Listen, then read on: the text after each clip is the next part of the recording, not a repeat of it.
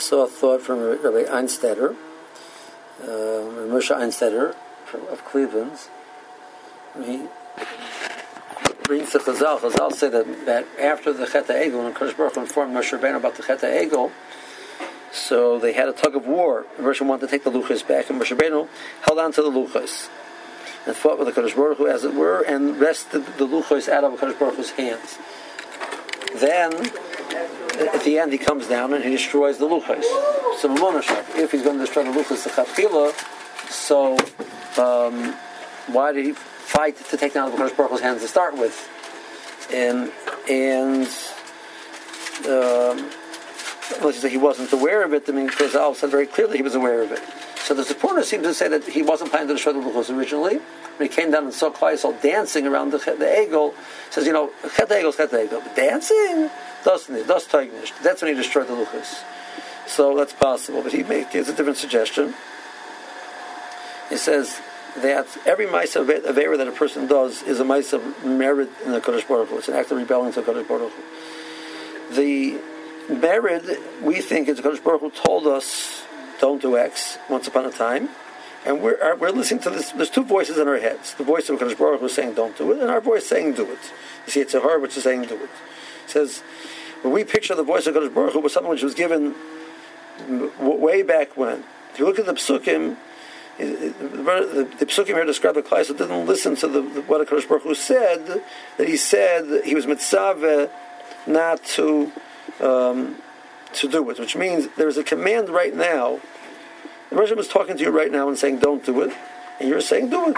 You're ignoring the king as he's talking to you. But there's another level of merit, which is where I say there's no king, chas v'shalom. Avodah Zorah is that the the Ered Rav came along and said, "Ela lehecha Yisrael asher luchem There's no king, so it's not that there's two voices. There's only one voice. It's our voice. Chas v'shalom. Moshe Rabbeinu's time was if the Bershom doesn't give the luchas, the Bershom is agreeing to the Erev Rav. He's saying there's no commands. The Bershom is taking back the Torah. He says, "Fine, I'm not interested. No relationship. Nothing." and you can go do, go do whatever you want. Moshe said that's not that's not acceptable to me.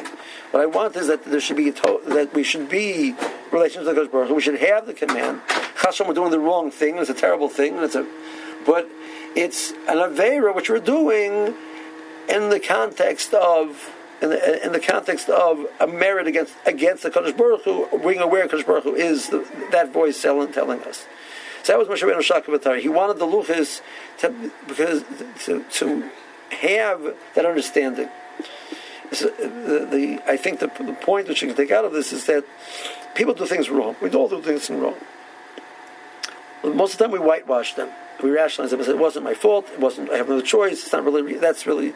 It's not what the, the person doesn't really mind. I have always been being aware of my chesronis, being aware that I, I'm doing something wrong, and then saying, "Okay, I'm not. I, I, I, believe I'm not ready to deal with it yet, but I'm at least I, I, I'm, I'm taking total responsibility for the problem. Then I have a chance of fixing it. But I say, you know, once I rationalize, there's nothing, there's nothing to talk about. I, the Russian was forced to send something which a person can't rationalize. That's why the the, the morale says that the Russian more says that the Russian uh, on a letz the Russian brings Yisurim on a letz. He says why Yisurim because Musar doesn't work. So what do you want from the guy? We need to correct him. The only way to correct him is by getting through to him. You can't get through to him. Musar doesn't work. He's a letz. Everything like a letz is a person which is cynical. So nothing goes in. So the says, fine. So I'll give you something you can't laugh away. You can't laugh away. So we we much rather be saying, you know, I, I'm wrong, I'm not I'm doing the right thing, and I, I have a problem, but I'm, I'm aware very much that I'm doing the wrong thing. Then Musar and uh, uh, is, is possible. Then thinking about it is possible. Then trying to address it is possible. Getting advice, but till I get to that point, we're, we're, we're much worse off. Have a good Shabbos.